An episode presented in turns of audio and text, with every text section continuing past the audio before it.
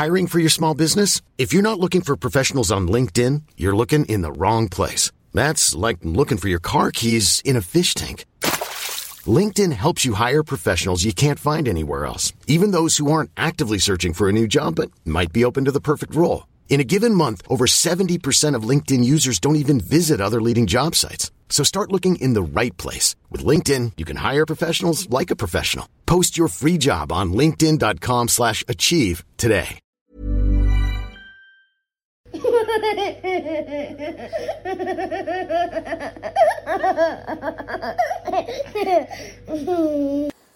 ora and welcome to the Kiwi Birth Tales podcast. Thanks for tuning in this week. I'm your host Jordyn and I'm a mum of two boys, a passionate storyteller and a lover of all things birth.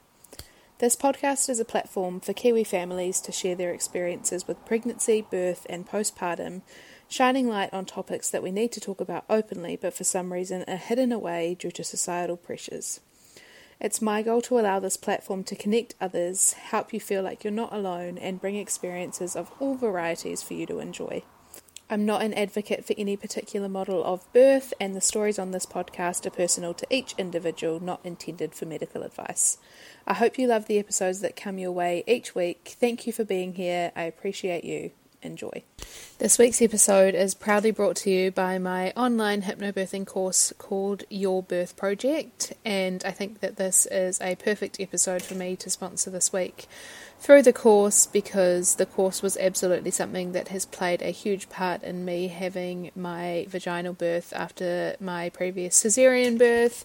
And it is, um, yeah, I think just an awesome tool to help you prepare for any type of birth experience. It's completely online. You can access the content anytime, you can repeat um, any sections that you like. It's um, got a full section on birth, including a really beautiful birth video, and it's also got some information for pre and postpartum, as well as some meditations in there, and just lots of different comfort methods and tools that you can use throughout your labour and birth. Um, there are so many testimonials on the website and on the at Your Birth Project Instagram page that you can go and have a look at, but um, I think that my story will be um, a testimonial in itself. So I think a great episode for Your Birth Project to sponsor. If you want to go and check it out, www.yourbirthproject.com or at yourbirthproject on Instagram. All right, let's jump into it. In this episode of Kiwi Birth Tales, you are hearing from me, Jordyn, your host, about my birth story with Ali. So I hope that you enjoy. All right, welcome to my second birth story. Um, if you follow along on social media, then you'll know that little Ali joined us on the 20th of September, and this is our pregnancy and birth story so far. He's, yeah, two weeks old, so we're, we're still pretty fresh into it, but um, really excited to talk through our story today. I'll try and follow the format. Um, that I usually would with guests and sort of how I ask those questions just um, to try and keep it like a podcast would usually be. But um, I've got a whole heap of notes here trying not to miss anything. So, yeah, I hope you um, enjoy listening to our story. And if you haven't heard my birth story with Jai, then it is episode 61 if you wanted to pop back and have a listen to that one too, because although there are some similarities, um, also a lot of differences. So, yeah. All right. Um, so, if you don't know me or my little family, then my name's Jordyn, and I'm obviously the host of this podcast. Um, my partner's name is Joe, and we live in the beautiful sunny Papamoa. And we have two sons, um, Jai, who will be two in December, and Ali, who is two weeks old. Um, this week. so, fresh little bub. Um, so, in terms of falling pregnant, um, Jai had just turned one in December, and we'd sort of talked about having another baby, but we didn't know when exactly we wanted to do that. Um, I had had some conversations with my mum about the fact that it took her a while to conceive my brother after me, and we thought, oh, maybe after Jai turns one, we might start trying, but we definitely weren't um, weren't trying at the time that we fell pregnant. So, I guess um, early symptoms that I had. It was Joe's 30th, and um, we were having like a little party drinks thing for him, and I had really bad heartburn from, like, I thought it was from the drinks, but that should have been um, a really telltale sign for me. I think um, I said to someone that because my period was also late, I was in a little bit of denial, I think, and I said to a few people that day, "Oh my god, imagine if I'm pregnant." Um, we all sort of laughed and joked about it, and then. Uh, a few days later, my period still hadn't come, and I was like, okay, my cycle might be a little bit out, but I don't think it's quite this out. Um, so I went and bought a test, and Joe wasn't actually home and he wouldn't have been home until later that day. So I thought, okay, I'll take the test and then um, just surely I'm not pregnant.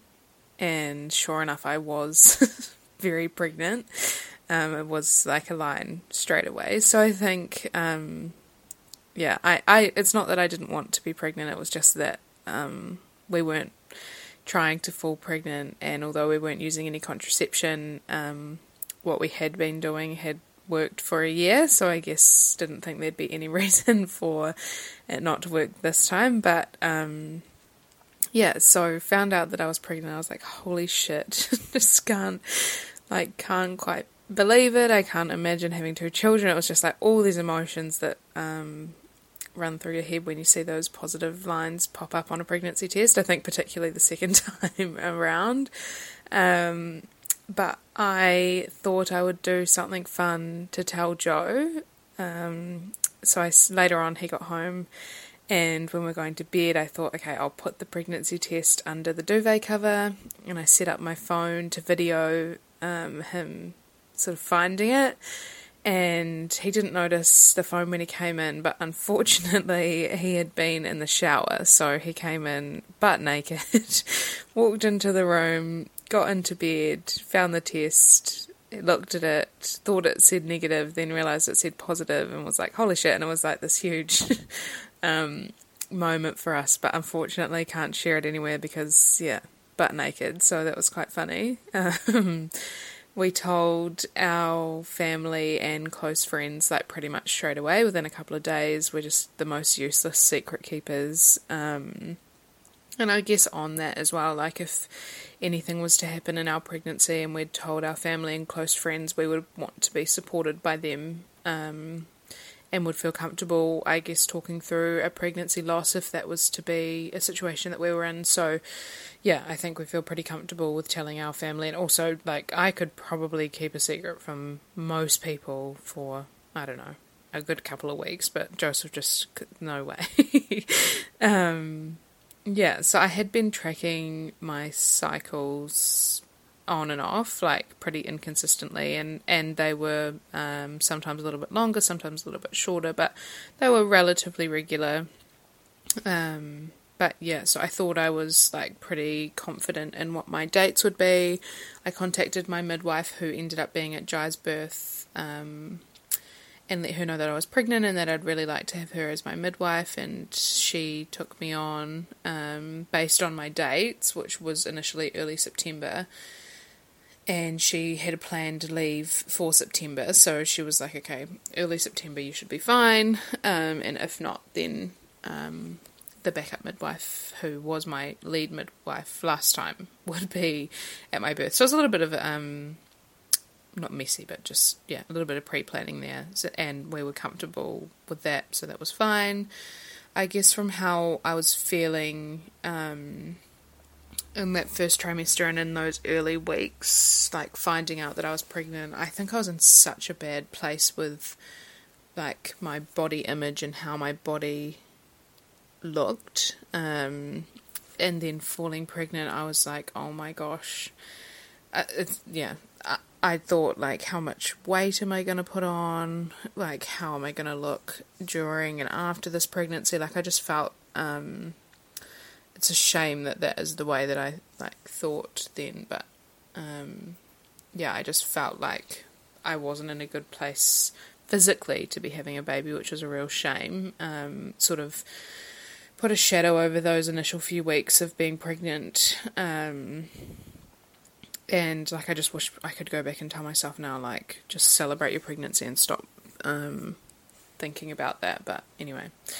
Um, so we went for a dating scan and we didn't actually see a heartbeat at that stage. So there was a gestational sac indicating that I would have been around five to five and a half weeks. So slightly out of the dates that I thought we would be. Um, and we had to go back two weeks later. So definitely that was, um, gave me a bit of anxiety, wondering if things were actually okay or if our dates were just right and we weren't actually pregnant. Um, so I went to the GP and did an H- HCG test, um, so the blood um, blood test, and they came back sort of within range of what you'd expect to be at around six weeks. So the doctor said, let's repeat them in a week, and we did, and they had increased, which was a good sign. And then we went back for um, the next sort of dating scan or the real dating scan two weeks after that one. Um, saw a little heartbeat, and then got given a new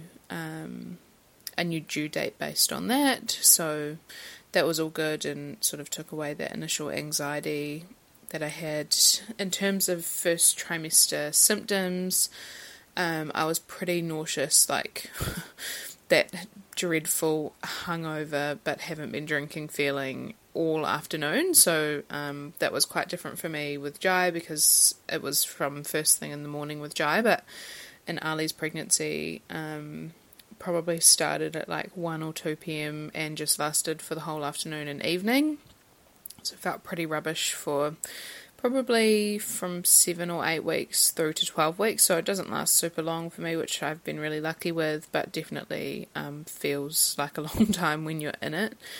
Um, and I also had pregnancy thrush, so that started in my first trimester, which is just the most horrific um, pregnancy symptom that I have ever experienced.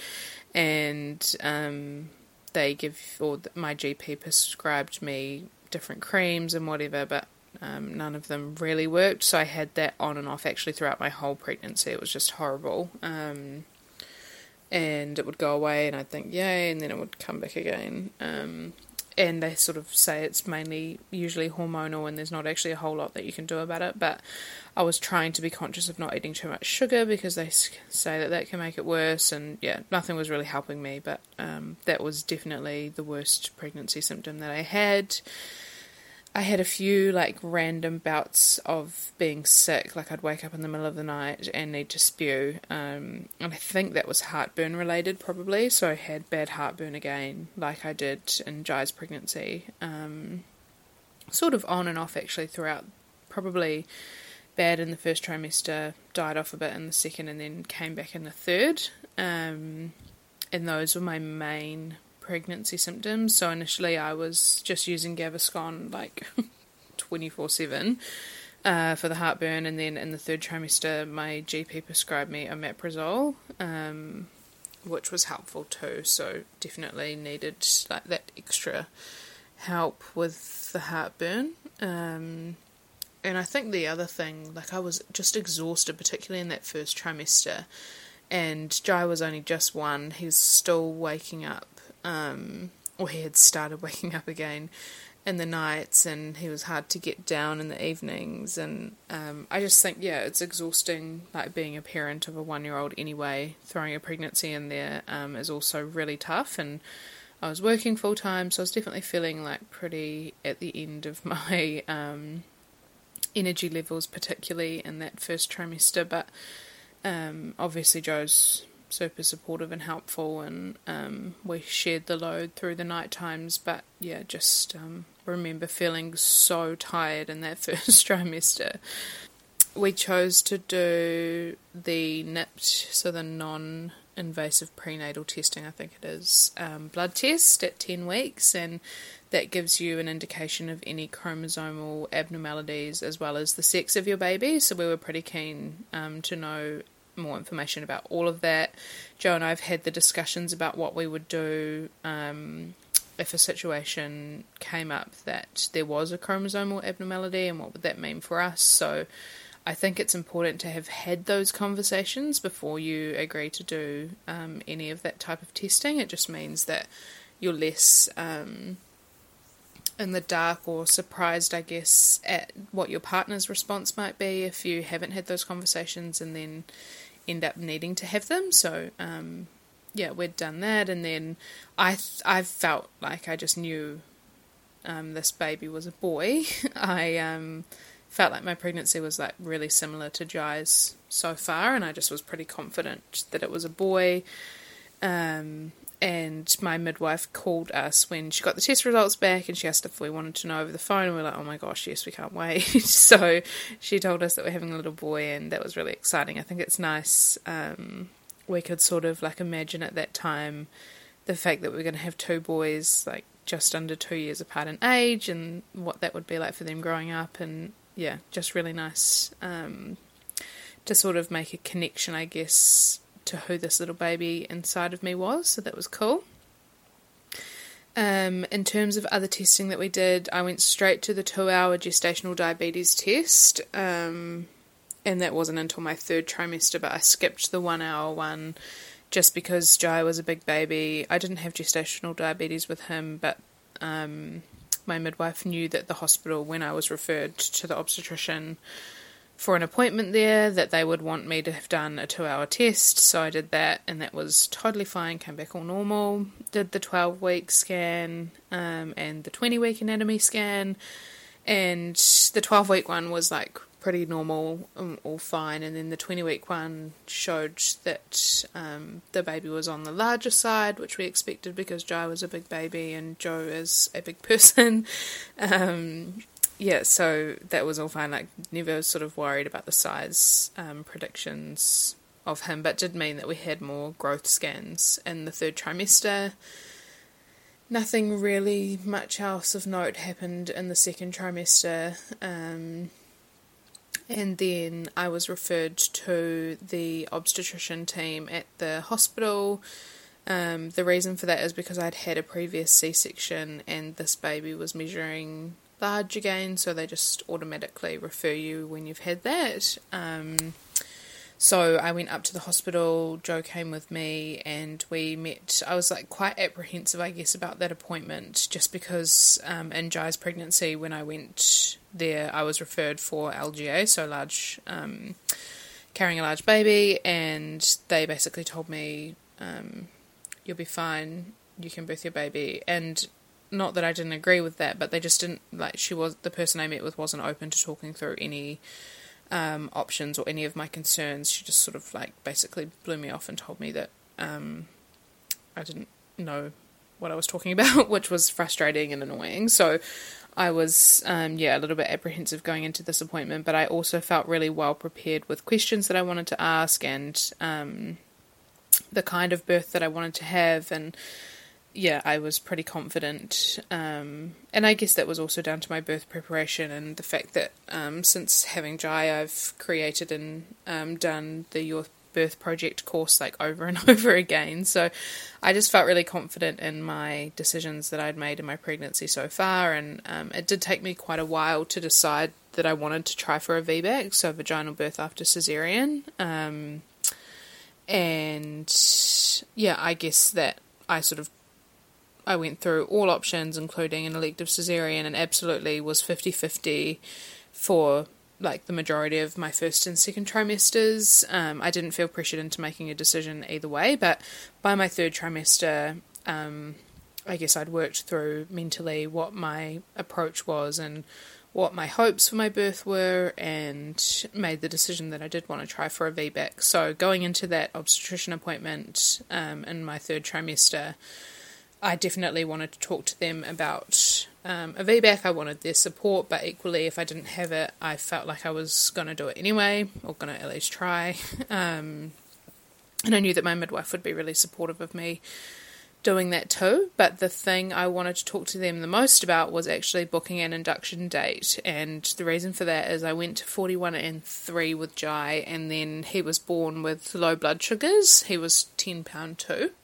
Um, if you've listened to our birth story, then you'll already know all of this. But he had blood sugar issues, and it meant that we spent a week in SCBU. Um, and I really wanted to avoid that this time around. I think, like upon reflection in this pregnancy, that was really traumatic um, for me, and I probably didn't realize it at the time, but definitely like looking back on it now, and and I was looking back on it in my pregnancy, it was quite, um, yeah, it was definitely like a traumatic kind of memory and time, and um, I really just wanted to avoid that this time around, and I knew that potentially being induced close to my due date. Um, could help. So there's obviously no guarantees that he wasn't going to be born with blood sugar issues. But the interesting thing for me is that they actually don't even bother checking their blood sugars if they're not over or under a certain weight. So I knew that the longer that he stayed inside me, the heavier he was going to get, um, and then the more likely we would need a blood sugar reading, and then could potentially go downhill from there. So I wanted to talk to them about booking an induction date, and that was the part that I was the most apprehensive about because I know that um, they don't like to book inductions for large babies, and um, I just thought that I was going to have a bit of a fight on my hands for that one. So anyway, I went to the obstetrician appointment with Joe, had a really beautiful obstetrician um, consultant and a student in the room, and they were just amazing. They listened to me. They totally took on board what I was saying. She like agreed about the blood sugar thing, and um, of course explained to me that there was no guarantees that that wouldn't happen, and like we just worked through all of that. And she was really supportive, and she just said you'll need to come back and see another consultant um, in about four, three or four weeks' time, and just check how everything's going. She wanted me to do another growth scan before then, um, and she also wanted me to redo the two-hour gestational diabetes test. And um, apart from that, she was super supportive. She wrote everything in my notes, and then I left that appointment feeling pretty good. Um, I spoke with my own midwife about the appointment. I declined doing the two hour gestational diabetes test again. Like, I just felt like it was not needed. Um, the last one that I did was only about three or four weeks before that, and it had been totally normal. So, talked with my midwife about the risks, and um, she was supportive of me declining that if that was what I wanted to do, which was awesome. Um, so I didn't do the two hour gestational diabetes test again, but I did do another growth scan when they requested me to. Um, again, showing on like the 97th or 98th percentile for growth, um, which was not um, unusual and had been about that for the whole time in my pregnancy anyway. Um, and then we went into lockdown. so I started my parental leave um, I had this like beautiful, relaxing parental leave planned. I had massages and osteopath and acupuncture and all of these appointments booked. Um, and yeah, then we went into lockdown and all of that obviously went out the window, but including my second obstetrician appointment. So that ended up being on the phone. It's totally luck of the draw who you end up getting, and I had a lady who I just felt like gaslighted me basically, um, which is really easy to do on the phone, right? And like I felt less able to advocate for myself um, over the phone because you're not face to face and you don't sort of get the opportunity to, I don't know, build like a rapport or connection or just see the person that you're talking to. So I found that really difficult. She was like, No, we're not booking you an induction date, it's unnecessary. Here's all the risks for a VBAC. Have you considered booking an elective date? I'd encourage you to book an elective date, and I sort of found that really frustrating like they're happy to book me for an elective cesarean at 39 weeks, but they're not happy to book me for an induction after my due date. I just I found that really frustrating. But anyway, um, I wasn't getting anywhere with that appointment, so basically we just hung up, um, agreeing to disagree. and I spoke with my midwife about my frustrations, and she just sort of said, "Leave it with me, and I'll see what I can do." Um, and she ended up my midwife ended up at the hospital a few weeks later for a birth and bumped into a really um, awesome obstetrician who's really supportive of VBACs and spoke to her about me and um, Jai's blood sugars and all that sort of stuff. And this obstetrician or consultant was like yep I agree. Um, we can book her for an induction at 40 and 3 so that would have been when she was working. Um, and the plan was for me to go in on the Sunday, the 19th, um, and have the balloon catheter inserted as the method of induction and then see how things go from there. So I felt really pleased that we had some kind of like plan in place um, in case I hadn't gone into labour before then, and I was just super pleased that um, my midwife was like advocating for me and, and sort of understood where I was coming from and I think that made a really big difference for my mental health. Like she just yeah, it was really nice to have her support and then go th- sort of seek out an outcome for me, which was awesome. Um, but I actually thought like my whole pregnancy that I was going to go early. um, I thought my dates were wrong because of our initial due date and the whole scan thing. Like I just I thought my dates were wrong. So I was like, okay, maybe I'll have this baby early and that was not the right way to think because if you've been pregnant before and you think you're going to have a baby early and you don't, every day past that date feels like a whole year. so, um, really, yeah, that was really dumb on my behalf. Um, but anyway, so we were in lockdown for that sort of end stage of my pregnancy. Um, it was tough. Like, Jai was home from daycare and he's not an indoor kid. He does not like to stay at home. Um, and he just gets like bored really easily and everyone was getting on each other's nerves and I'm just like so pregnant and yeah that was definitely like a tough um, stage in my pregnancy but we were lucky to go back into level 2 when I was I think 38 and a half weeks um, so I did get like a couple of weeks in there of um, of relaxing I guess at the end of my pregnancy and I managed to squeeze in a couple of acupuncture appointments as well, which um, I would have liked to have done more in the end stage of my pregnancy, but anyway, that was fine. So, yeah, tried acupuncture and also started doing some stretch and sweeps with my midwife um, team from there. So I think I was, yeah, 38 and a half, maybe 38 when we tried the first stretch and sweep, and my cervix was back and closed, like posterior couldn't even get a finger in.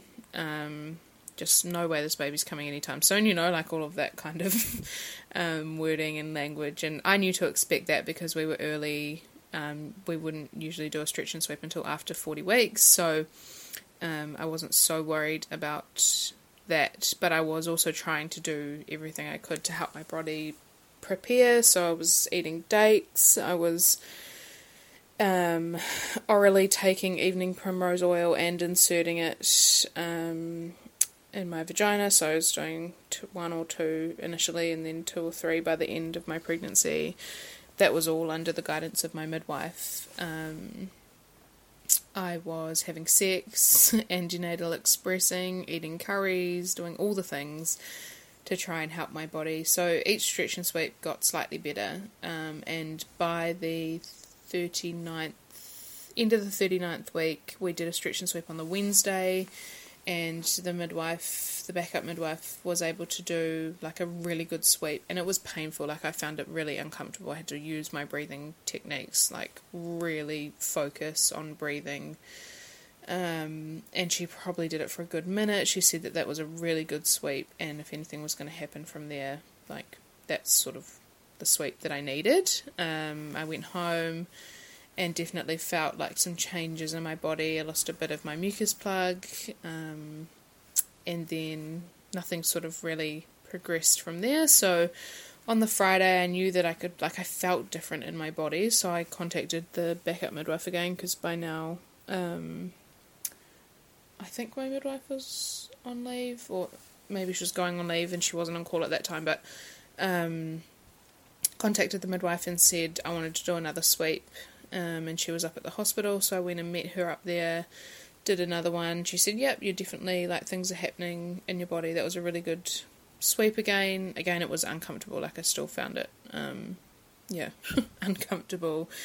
And went home, um, had a little bit of bleeding, which is normal after a sweep, and then lost some more of my mucus plug, and just felt like things were really starting to like change in my body. So Went for a walk that afternoon. Um, even did some curb walking on that walk and started getting some like tightenings um, Friday afternoon or evening. They were sort of, you know, like really early labour um, cramps and tightenings, but I knew they weren't Braxton Hicks because I'd been having some of those throughout my pregnancy, and these definitely felt um, different and kind of familiar too. Like I remembered the sensational feeling um, from Jai's labour as soon as I started having these ones, and I thought, oh my gosh. I remember this feeling.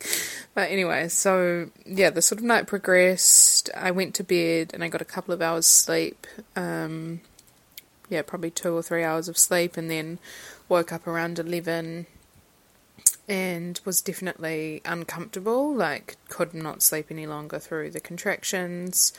Um, I went out into the lounge and sort of leant over my birth ball. I should mention also that um, Ali was posterior, so um, I had been trying all the things to turn him and nothing had worked. so he was definitely still posterior um, when my labour started. So leaning over the birth ball and like had to use my breathing techniques. Um, was definitely feeling like pretty uncomfortable. My contractions were um, still irregular at this stage, so they were anywhere from three minutes to 15 minutes apart, lasting 45 seconds to a minute.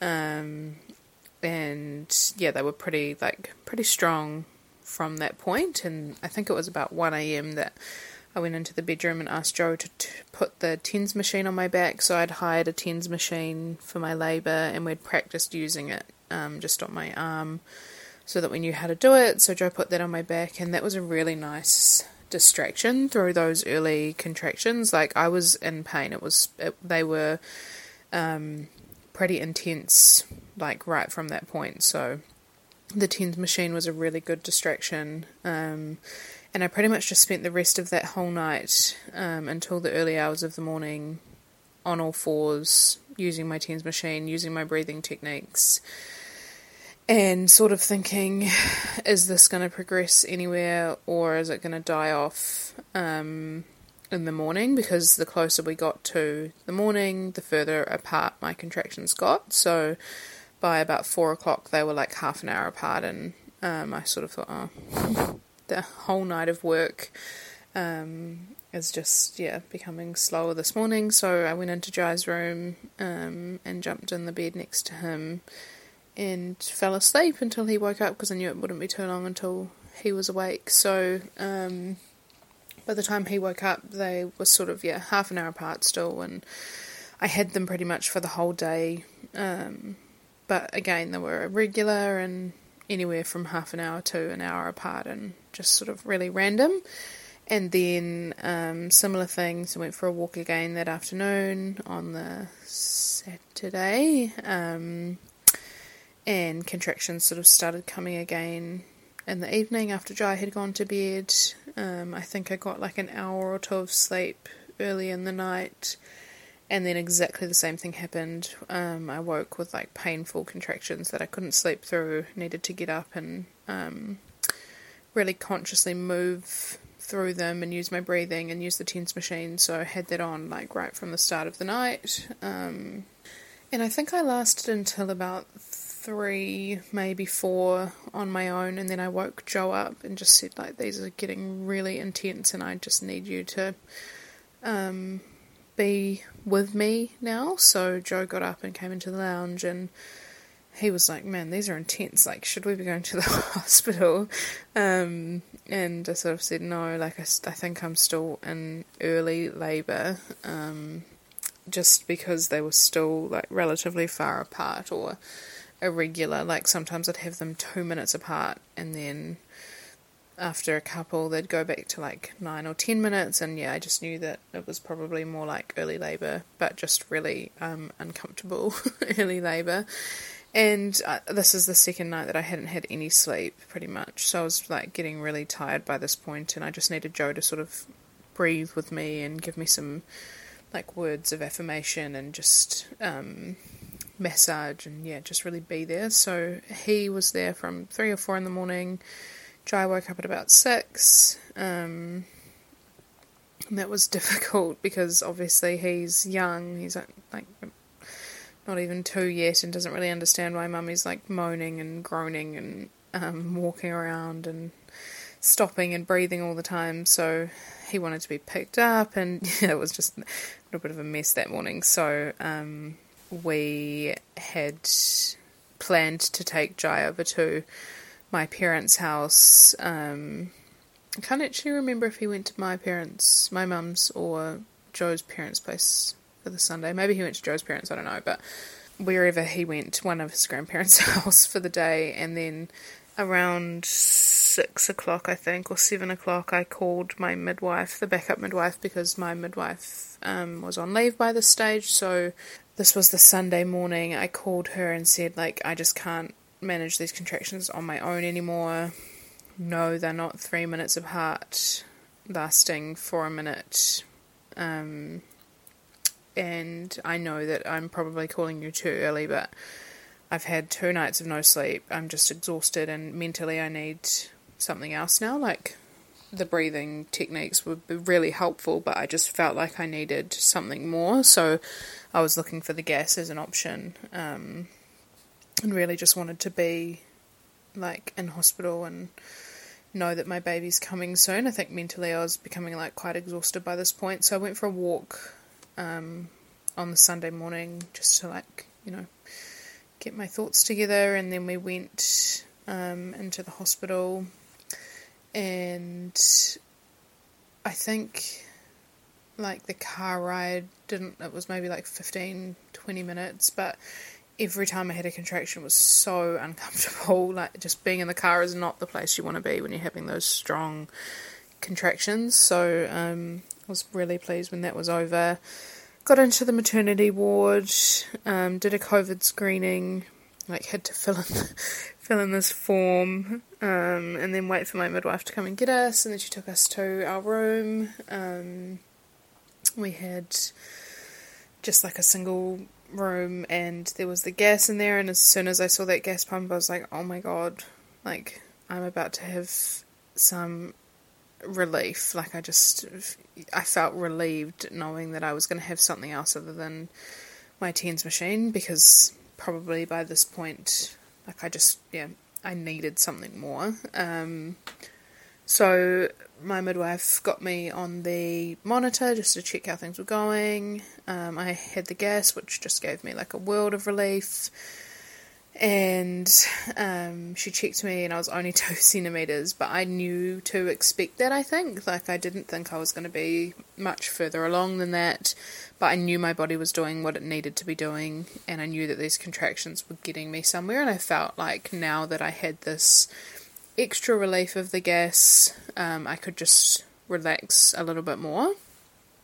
Um, so my midwife sort of just said, I'll come back in about four hours um, and check how you're going. You're doing really well, just keep doing your thing.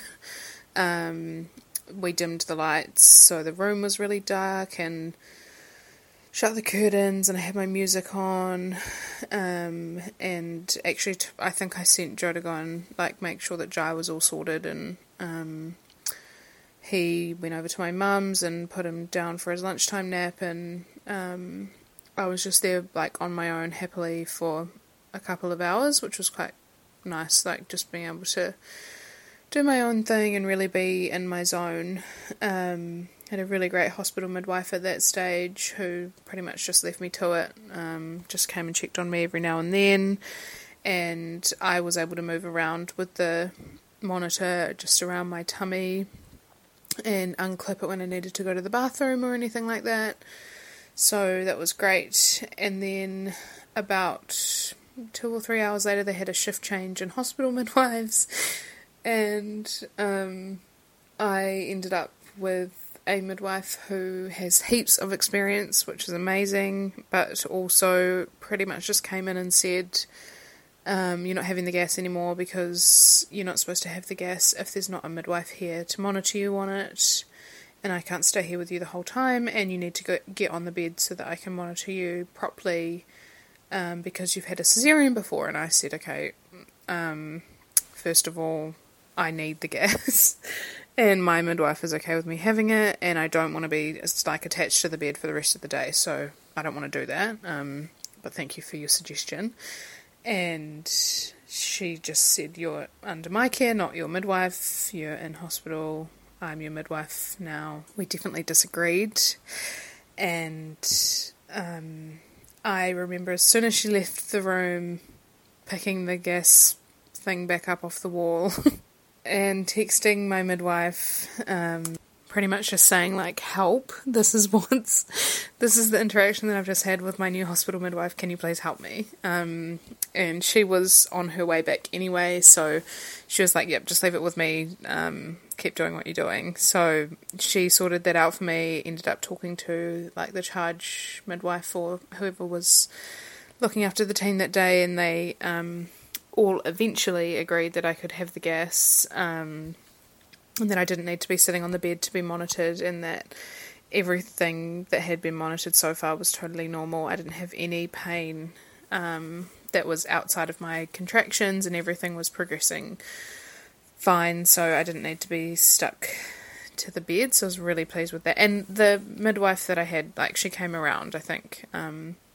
you know, like, I get it that each midwife has their own way of doing things, and um, yeah, I I respect that. I think it was just not something that was going to work for me, so we needed to find another way to do things, and I think that's where it's really important to have not only a voice for yourself, but also a midwife who's going to advocate for you, so a lead midwife. Um, so I was really grateful to mine for doing that, but absolutely felt like I needed to advocate for myself too when she wasn't there, and that can be quite like a confrontational thing to do and not comfortable for everybody. But yeah, I definitely felt like I had to do that, and she came around like yeah, she was really great by the time um, her shift was sort of over or whatever. You know, she was great. Um, so my midwife came back, checked me again.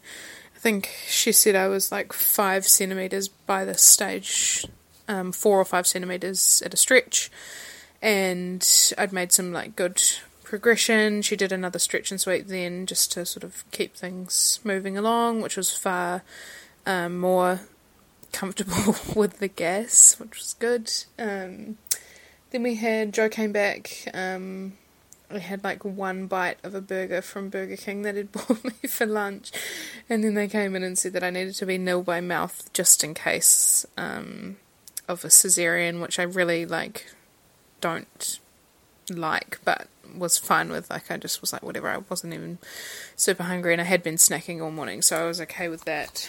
Um, and then we had the lead like consultant obstetrician guy for that day and his team come round and see us and they just explained um, what was going on throughout the day and what the plan would be for me, and they told me the risks of a VBAC and the risks of birthing a big baby, and um, I already knew all of that, so I just was like, yep, that's all fine. And I think if you didn't know all of that, it could be like quite confronting or scary. So I think that's where like your mental preparation and education comes in. So I was really pleased that like that was all stuff that I already knew. He wasn't telling me anything that I didn't know, and I felt confident and comfortable in the decisions that I had made so far. Um, and he was fine for me to just keep going how I was going, so that was all good. Um, then we had like another four or so hours just on our own doing our thing, and my contractions were becoming really intense by this like late stage in the day or early evening, and I didn't feel like the gas was doing a whole lot for me anymore. Um, so we had a really lovely um, obstetrician consultant come around again with Cara, my midwife, later on. And pretty much the plan was that um, I had progressed really well. Cara was going to break my waters, and then um, I could have an epidural after that if I wanted. And it was funny, I had um, the midwife here yesterday, and by that point, when I was deciding if I wanted to have an epidural or not, it was like a want versus need kind of thing. Yes, I wanted it, but I actually needed it by that point, like mentally. I- One size fits all seemed like a good idea for clothes. Nice dress. Uh, it's a it's a t-shirt. Until you tried it on. Same goes for your healthcare. That's why United Healthcare offers a variety of flexible, budget friendly coverage for medical, vision, dental, and more. So, whether you're between jobs, coming off a parent's plan, or even missed open enrollment, you can find the plan that fits you best. Find out more about United Healthcare coverage at uhone.com. That's uhone.com. I was just exhausted. I'd had no rest. These contractions were so intense. Um, and I just needed some kind of relief. So, yeah, that was the plan to break my waters and then have an epidural after that. So, I think I was about seven, yeah, maybe seven centimeters by then. So, she broke my waters, and there was initially meconium um, in them. So, she said um, that I would have to be just like, you know, monitored. Baby would need to be monitored because of that, which was fine because we we're already doing the monitoring. Um, and then I had an epidural after that. So I remember the anaesthetist guy come in, and I was like, "Oh my gosh, oh, I could kiss you! I'm so happy to see you." Um, and he did the epidural, and I just had like instant relief. Like I could still feel pressure. Um, they explained to me that it's a patient-controlled epidural, so it's like a low dose that you can top up when you feel like you need it, um, which means that you can still move, like you still have sensation and can still move your lower half, um, which is quite different to the epidural that I had with Jai, where like I couldn't move the bottom of my body at all, um, and definitely still felt like pressure and contraction sensations, but not pain, which was really nice. Um, so after that, I pretty much fell asleep, asleep like instantly. Um, had a nap, like I don't know how long I slept for, maybe a couple of hours, but I was just, yeah, it was so nice to have that relief. And they moved me to the delivery suite, and we contacted the birth photographer and said come in. So um, this was probably by the st- by the time the birth photographer arrived, Cat, I think it was maybe eight or nine o'clock in the evening. Um, so again, had been the whole day of really intense labouring contractions, but also like managed to get into established labour sort of early afternoon.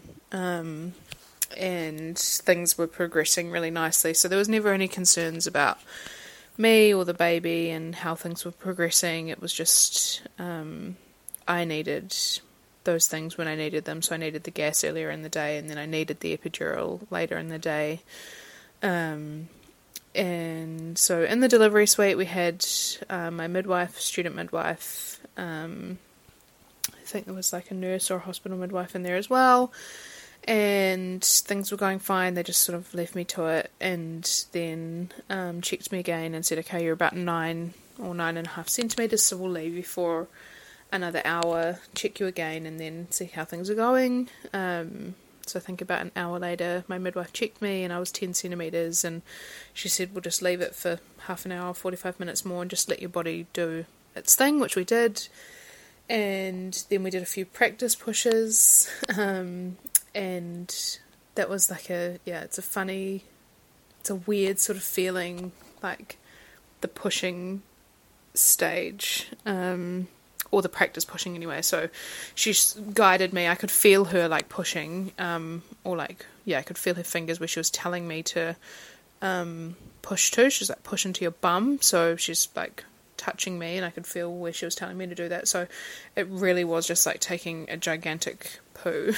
um, and she told me where to push to and like directed me, and I did that a couple of times, and she was like, "Yep, those are great." Um, and then I think she left me for about half an hour longer, and I definitely felt that transition phase then. So, um, my body started like involuntarily shaking, and I was getting like really panicky, and I was like having like really having to focus on my breathing, and they put the blankets like warm blankets over me, and Joe was just like rubbing my chest, and I sort of like have this rhythm of rocking my head back and forth. um, and Joe had to like really count me through my breathing, and um, that was or would have been really scary had I have not known that that was transition. Um, like I definitely still felt at times a bit like anxious, and I was panicky um, going through it, but I knew what it was, so it felt less scary, I guess. Um, and that lasted probably 20 minutes or so. I think, like I said, I want to go home or I want to have a C section. I just wanted the baby out. Um, and everyone was really encouraging and nice and sort of knew what was happening. And then after that, my midwife came back and was like, Yep, you're ready to push. And I could feel, like, I really could feel that pressure of him moving down. Um, like, I knew things had changed by then. I could feel the pressure of my body, like, stretching um, as he was moving down and then we started pushing. We tried um, a few different positions. So at one stage, I was on my side um, with my left leg up, like on the stirrup thing, and then I would hold my leg and squeeze it and um, push at the same time. So that position was fine, but I found it really uncomfortable on my right hip. Like I think it was like probably just too much pressure. So we did that for a while and then we moved positions again um, and tried pushing on my back. That was fine, but still wasn't really getting anywhere. Like he was moving, but not not heaps. Um, and then we had um, really funny. My midwife had someone else who was giving birth um, or in labour at the same time as me, who'd come back to the hospital at the stage like needing to push. So she was in labour, like ready to have her baby too. we were talking about um, it being a race as to who was going to have their baby first. But Kara had to obviously be in one place. Um, so she went into the room with the lady who'd come back and um, left me with the student midwife, which was totally fine with, and um, a hospital midwife came in to help as well. But I think it was just me and the student midwife um, for quite a while. So we were pushing in all different positions, and she was super encouraging. Like she did a really, really good job.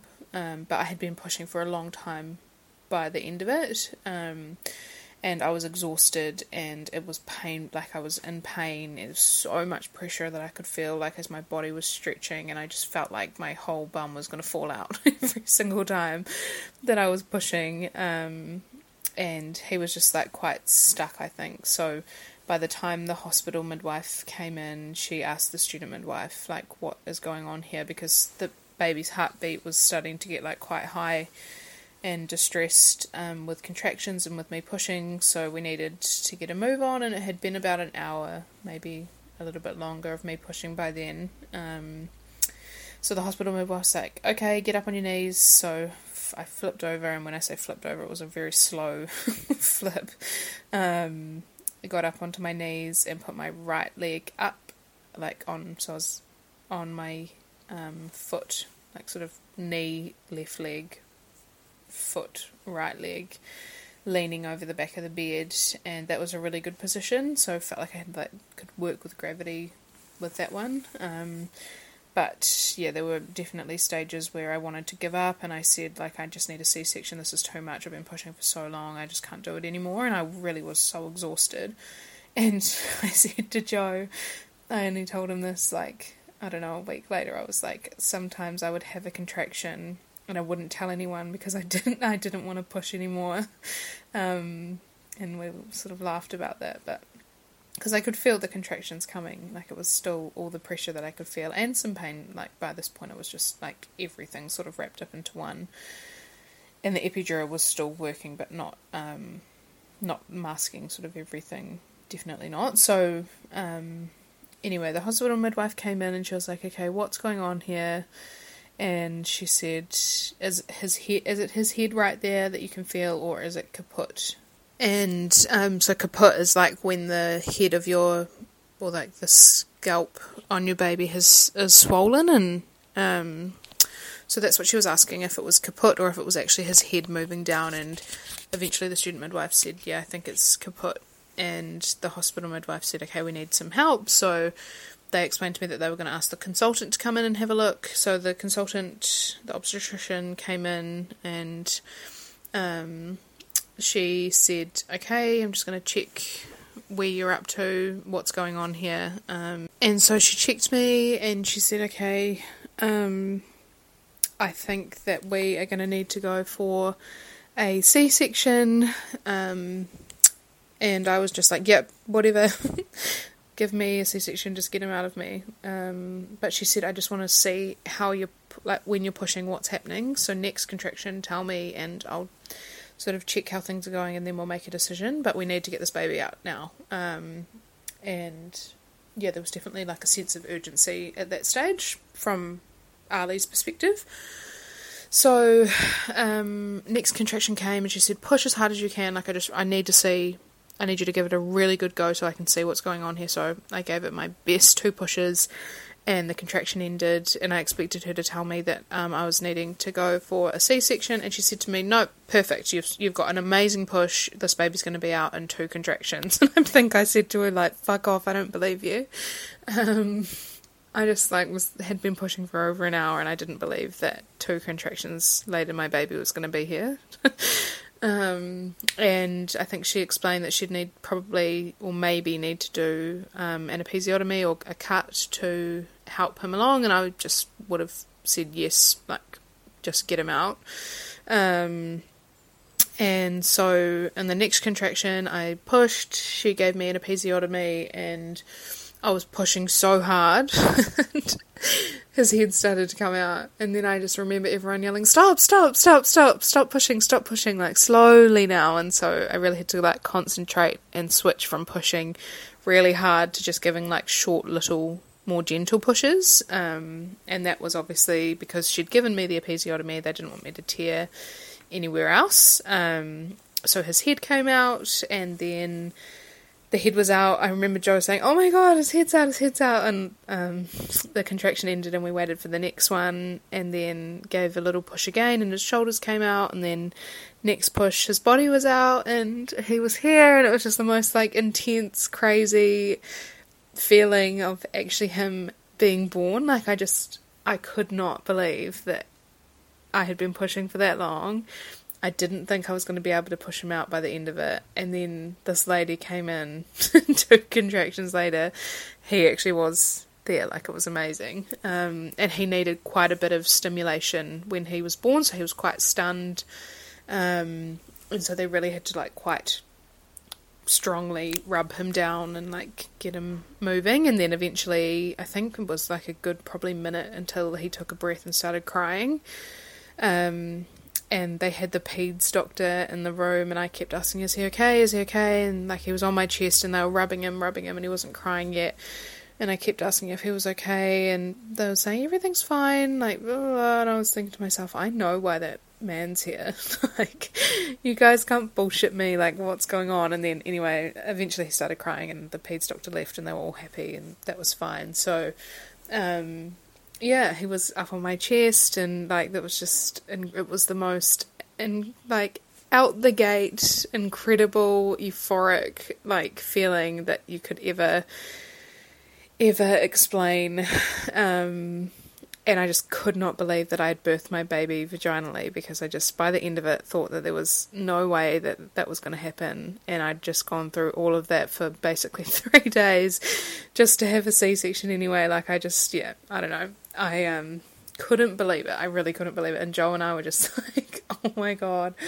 Oh, I just remember like laughing with each other like that was so intense and out the gate. And we just couldn't believe that our baby was there and he'd been born. And it was just, yeah, it was amazing. And Joe was just the bir- the best birth partner ever pretty sure he was pushing just as hard as I was. I'm surprised he didn't pull his pants um, throughout that hour and a bit. Like the Cat, the birth photographer's got some really funny photos of him, like actually really pushing when I was pushing.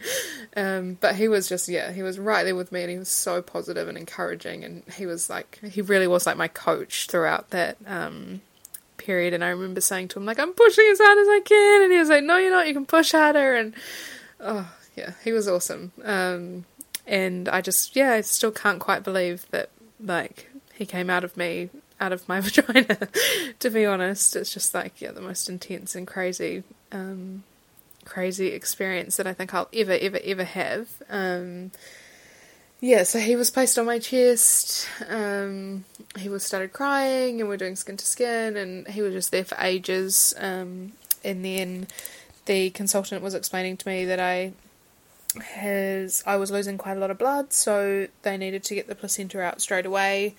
Um, and obviously Joe's there and like watching all of this, and he's like graphic when he explains. oh, he does not need to do a dad story because you guys would be like, oh my gosh, like this guy is like the way he explains things. But anyway, so he was watching all of this and had took great pleasure in explaining to me after. Um, but I had the injection for the placenta, and they pretty much just like pulled it out, um, like it needed to come out straight away, and it came out like fully formed, I guess. So um, that was good, and then they needed to um, stitch my episiotomy, so they gave me a few different local injections. I think they gave me the local injections before she did the cut as well. Um, and I remember feeling like a few pricks, but it wasn't super painful. Didn't feel the episiotomy. And then when she was stitching me up, that was the part I was the most nervous about. And it was like I could feel the local injections. It was like stingy, like a bee sting. Um, and then I felt like some sort of pulling or like tugging sort of sensation when she was doing the stitches, but it wasn't super, super painful. I remember saying to her, like, fuck, a couple of times. And she was like, yeah, I know, like, you can hate me now, but you'll thank me later when it looks all, like, when you're all tidy and clean and everything looks good. So, um, yeah, it was uncomfortable, but I don't remember it being, like, so, so, so painful. And then, yeah, I had quite a lot of bleeding, so they just continued to check and monitor that. Um, she had to check that I didn't have any internal tears, and the way that she does that is literally stick her fingers um, in your bum and vagina and check that there's no tearing, which was uncomfortable. I remember that being uncomfortable. Um, and then I remember a few like midwives pushing down on my tummy to see um, I guess to check like how much blood was coming out when they did that, and I think I lost 750 mils at that stage um, of blood, and then I think in total, because I had some bleeding again about an half an hour to an hour after this. Um, I think in total it was close, like between one and 1.5 liters of blood, so quite a significant um, blood loss, and yeah, so everything just sort of was like, here's your baby from there. Um, he latched on when we were in the room, um, and we called lots of our different family on FaceTime and showed them their new little addition. And um, yeah, we just enjoyed that time. Like, it was so different. It was such a different experience um, just being in that room and having him there. And of course, I needed the stitches, but like it was nothing major, and I didn't have to go to recovery. And from there, they just wheeled me to my room. Joe went home. Um, by the stage, it was like 3 a.m.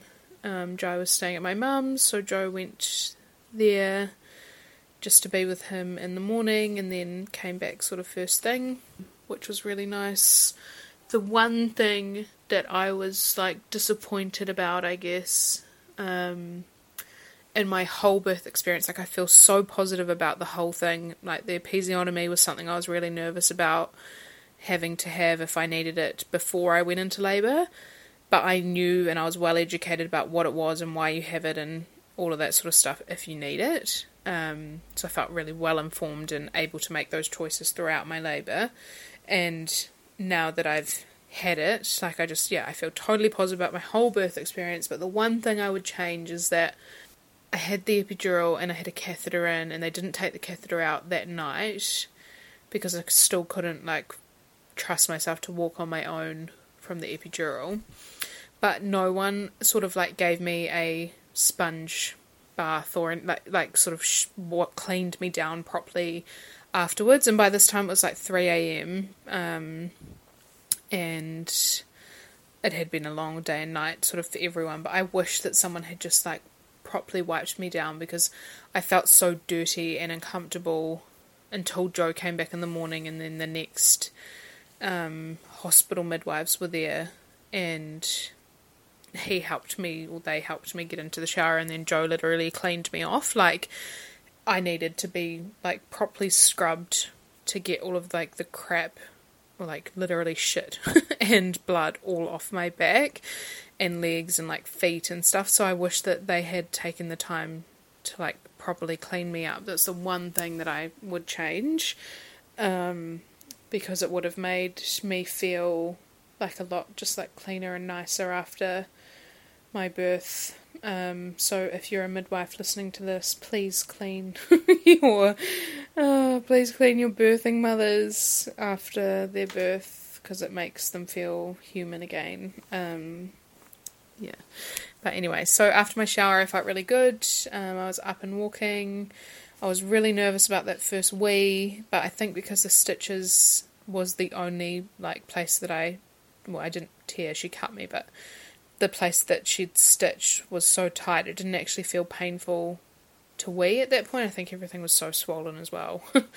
um, but I didn't have too much pain weeing. I'd drunken like heaps of Ural sachets, so that maybe made a difference. I'm not sure. And it was just me and Ali um, which was pretty crazy.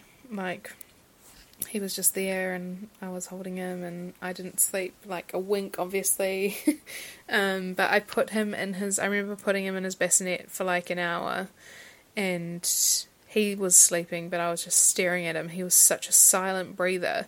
I was like, "Are you alive?" Like I felt like I had to keep had to keep checking on him. Was he breathing? And of course he was. Um, and then yeah, so Joe came back in the morning, had a shower, um, and I had to stay in hospital for 24 hours from when he was born because of the meconium in his waters. So they just check his obs, um, make sure that he's all fine, and that was all good. I was happy, you know, fine to stay there for 24 hours. Um, but it's just funny, like these are all little hospital experiences, and I know that people have um, all really different experiences, but I had um, a midwife and her student midwife or student nurse, maybe maybe they were nurses. I'm not sure, but anyway, whatever they were, um, come in and explain to me that I needed to weigh X amount um, before I was allowed to go home, and so anyway, I was weighing and that was fine. And they just said to me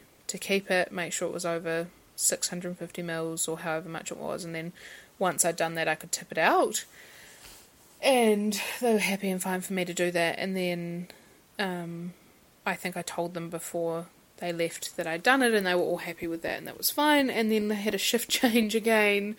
And then the next person that was on said that she checked my notes, and there was nothing in there about me having done the required wee so I needed to do it again. And I was like, okay. And I was just, I those little things are just annoying because I said to her, you know, I've talked with the previous team and they told me just to like watch it myself, make sure it was over the amount, and then tip it out, and that was all fine. And they were happy with that. And she was like, well, it's not in your notes. And I get it, wasn't in my notes, so she didn't know. But um, it's just annoying those little things to have to do again because then I felt more pressure to weigh that much by the time I wanted to go home. Um, and I did, like, I drank more than enough, and um, it was more the discomfort that I was annoyed about that I had to drink heaps and heaps and heaps and then keep going to the bathroom. So, yeah, we stayed there for that night. So, we, I had him at 1am, and then we were there for that day and night, and then went home the next day. Um, and everything was totally fine with Ali. He literally like fed or like sucked on my boobs 24/7 like he pretty much didn't get off me um, that whole time I was in hospital. And then we brought him home and he pretty much didn't get off my boobs for like 3 or 4 days. I remember those nights, those first few nights at home, gosh, I was so exhausted. Like, I was just crying, thinking, like, oh my gosh, I just am so tired. I've had no sleep now for like five, six days. And is this baby ever gonna not suck on my boob? Like, I just, oh, I was so, yeah, I was just so tired. And, um, yeah, those first few nights and days were rough for sure. Um, but introducing Jai to Ali was really cute. We um, just had Ali lying on the like sheepskin in the lounge, and Joe came, uh, Jai came home and he knew that the baby had been born. Like we talked about it so much in my pregnancy, and he was like Ali, Ali, Ali, and he came straight over and he like basically lay on top of him and gave him this huge like sloppy lick kiss.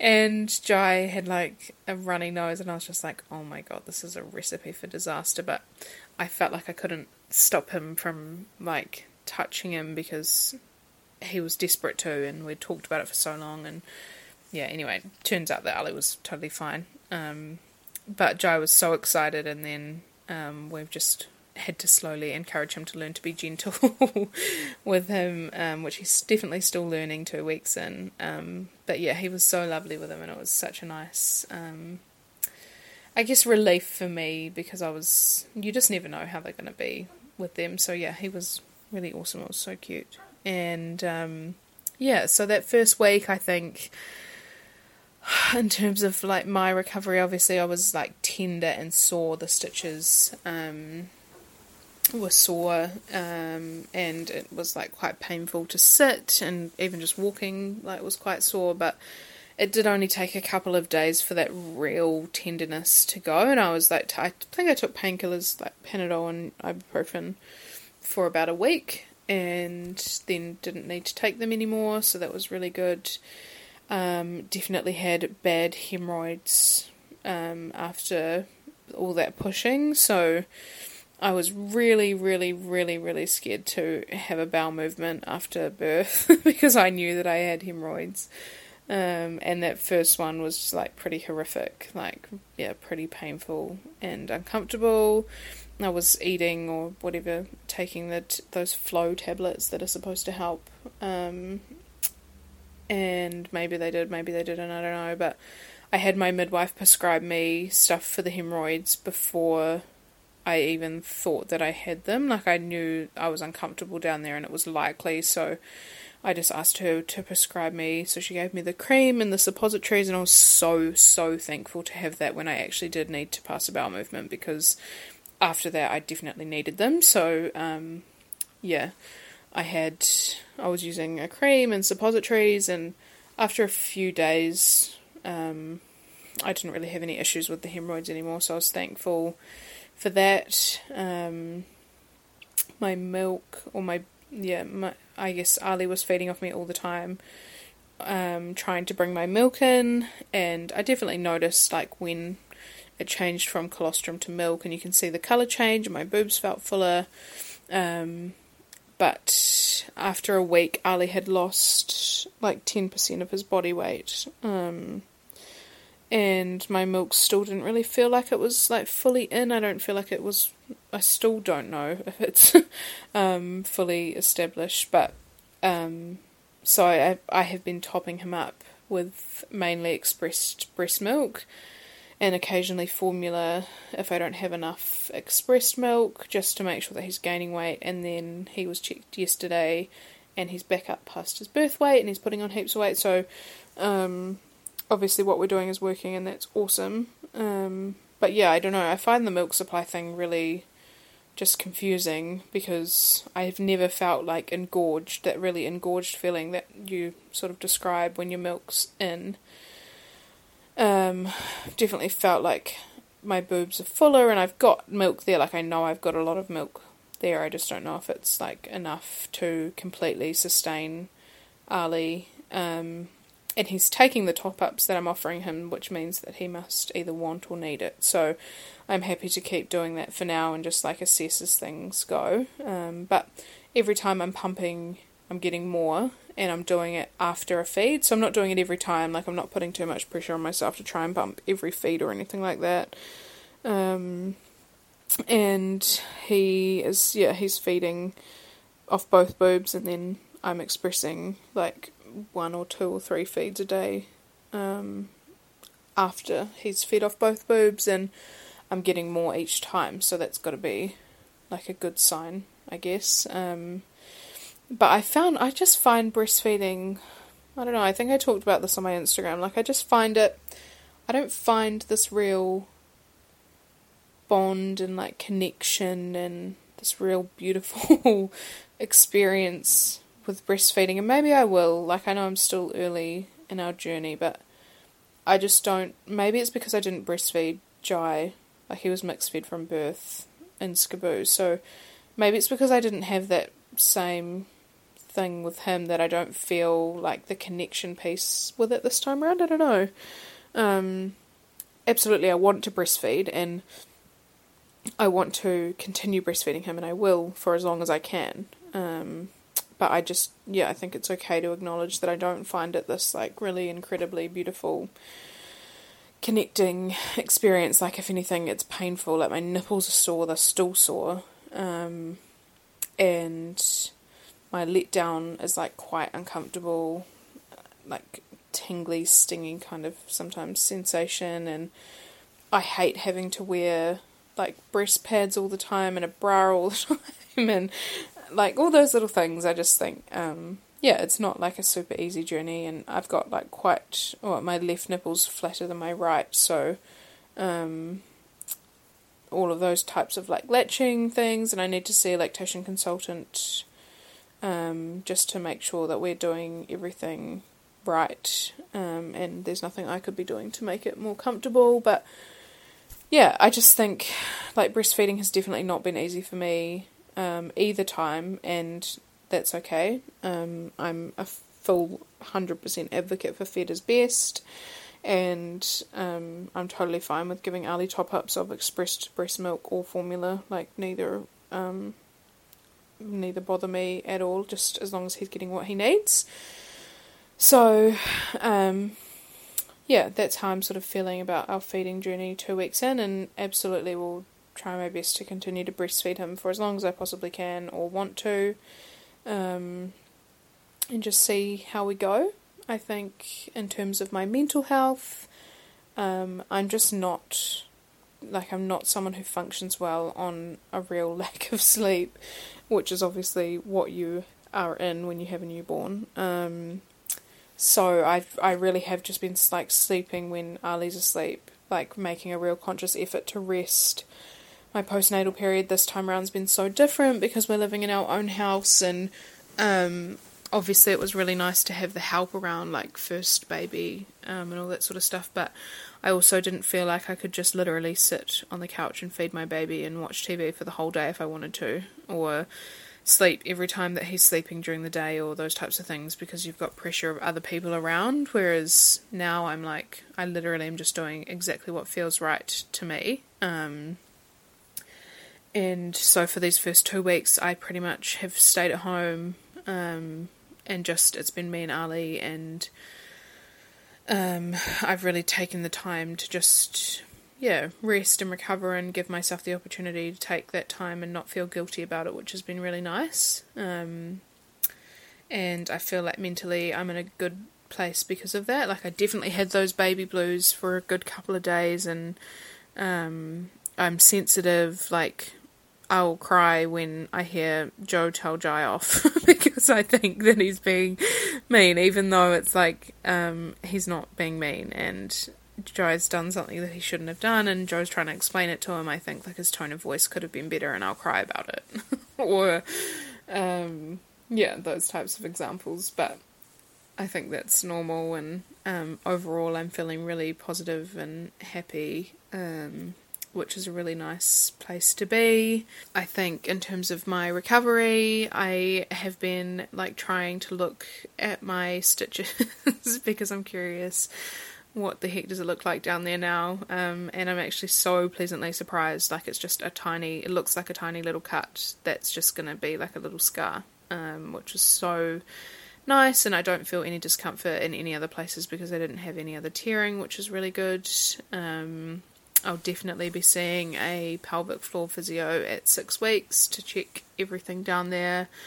Um, but yeah, feeling really positive about like how my recovery's gone, and it's just been it's so different to a C-section recovery where it's like such a major surgery, um, which has been a good thing for me to experience. Like, of course, I've still been in some serious pain um, postpartum, but it's been such a different experience this time around. Like I'm up and walking and mobile and feeling fine a week later, kind of thing. Um, which has been great. But I do, well, the sort of final part of this episode, I guess, I do just want to acknowledge the fact that um, the language that we use around birth can be really triggering, and the amount of people I've had say to me, Oh, you must be so pleased that you had a natural birth this time, like family, friends, random strangers on social media who have said that, that for me is really triggering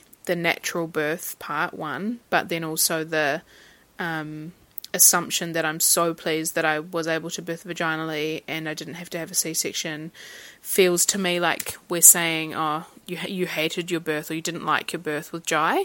And so that's been something I've found like yeah, I guess maybe it's just my hormones, but I do feel like it's been really triggering for me to have people say that um, and just like make those assumptions this time round. So um, definitely just like wanting to acknowledge that yes, I am absolutely happy that I had a VBAC um, and I was able to experience a vaginal birth and my recovery has been easier and all of those types of things. But I, I don't feel like I had a negative experience or any ill feelings towards my birth experience with Jai. Um, and there were also things that were easier about having a C section in comparison. So it's not like um, yeah, I just think the language that we use and the assumptions that we make can be really triggering um, for people. So I just wanted to acknowledge that. And then the second part of that is also around the breastfeeding. So um, obviously, my breastfeeding journey so far has been different to Jai's, and um, I'm ha- I am technically having an easier breastfeeding journey this time around. Um, and everyone, or I've had a lot of comments um, about, oh, you must be so happy that you're breastfeeding this time, and how nice is it to be breastfeeding this time, and oh, it's amazing that you're breastfeeding this. Like, I don't know, I just, all of those types of comments just make me feel like um, others reflect back on my journey with Jai and think, oh, that could have been different or better or whatever and I just find that quite triggering. So I just wish that people would keep their opinions on that stuff to themselves. um, and I know they don't have like particularly family and friends. I know there's no ill intention there. Um, but yeah, that's just how I feel about it, I guess. But in terms of um, my whole birth experience, like yeah, I just feel re- I feel really positive about how things went yes, I needed some intervention to help me bring Ali into the world. Absolutely, still feel really positive about that. I felt well informed, like I was making my own choices, and um, everything sort of happened as it was supposed to. Ali did end up turning from posterior during my labour, so that was good. Um, and yeah, so I think um, there'll be a lot of other stuff that I can talk about maybe in a postpartum episode, but that probably covers my birth experience as a whole. Um, the one question I had a lot of is what do I think um, made me successful in having a vaginal birth after a cesarean or a VBAC this time? Um, I honestly, hands down, think it was my mental preparation and birth education. Like obviously, I'm um, I have the Your Birth Project course, so I have all of that knowledge under my belt. I redid the Your Birth Project course again um, as an actual participant this time. Like I.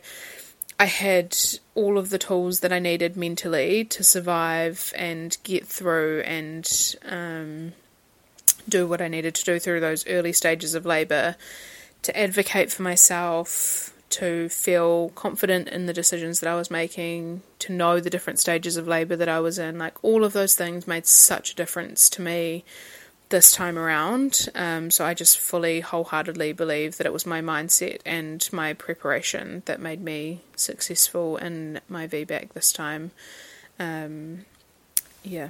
So I think that's probably everything I should cover in this story. You're probably sick of hearing me talking. So if you've made it this far, thank you for continuing to listen. Um, if you've got any questions, then feel free to chuck them on Instagram, um, message me, put them on the post, comment them on the post, or send me an email to kiwibirthtales at gmail.com. Otherwise, um, I look forward to bringing you another awesome episode next week.